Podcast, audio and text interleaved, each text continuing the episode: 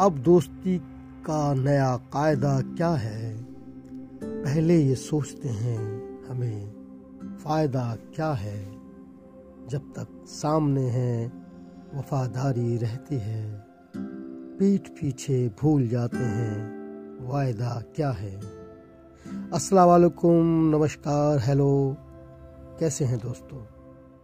उम्मीद है सभी खुश होंगे और इश्क कर रहे होंगे। बहुत दिनों बाद मैं वापस आया हूँ।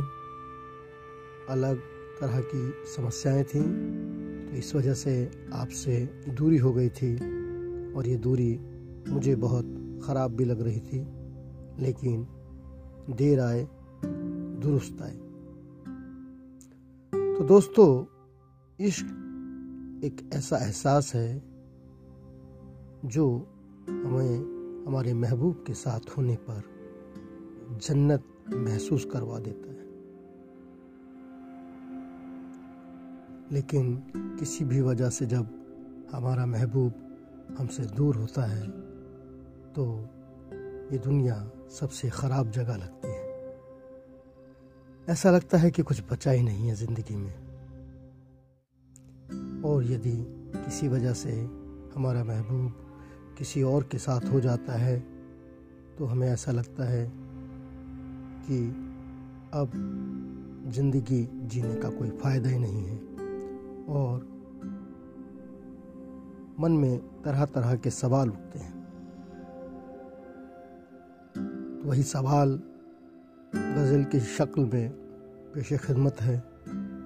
उम्मीद है आपको पसंद आएंगे। तो पेश खिदमत है, धड़कने मुस्कुराहटे आंसू कैसे संभालती हो। धड़कने मुस्कुराहटे आंसू कैसे संभालती हो, खामोशी बेरुखी बेदिली बेइरादा पालती हो। खामोशी बेरुखी बेदिली बेइरादा पालती हो। जब कभी जिक्र आता होगा बातों बातों में मेरा, जब कभी जिक्र आता होगा बातों बातों में मेरा, क्या कहकर तुम तब सहेलियों को टालती हो। क्या कहकर तुम तब सहेलियों को टालती हो। तुम भूल गई हो मुझको तो मैं भी याद न करूँगा।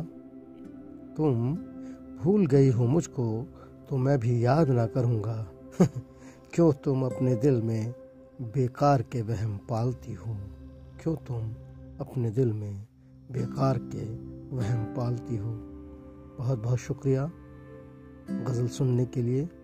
उम्मीद है ये गज़ल आपको पसंद आई होगी, और अगर पसंद आई है तो अपने दोस्तों, अहबाबों और मित्रों से शेयर करें, बताएं, सुनाएं और इश्क करते रहें। फिर मिलते हैं अगली किसी गज़ल के साथ। अपने दोस्त राजेंद्र कुमार राज को इजाज़त दीजिए। शुक्रिया।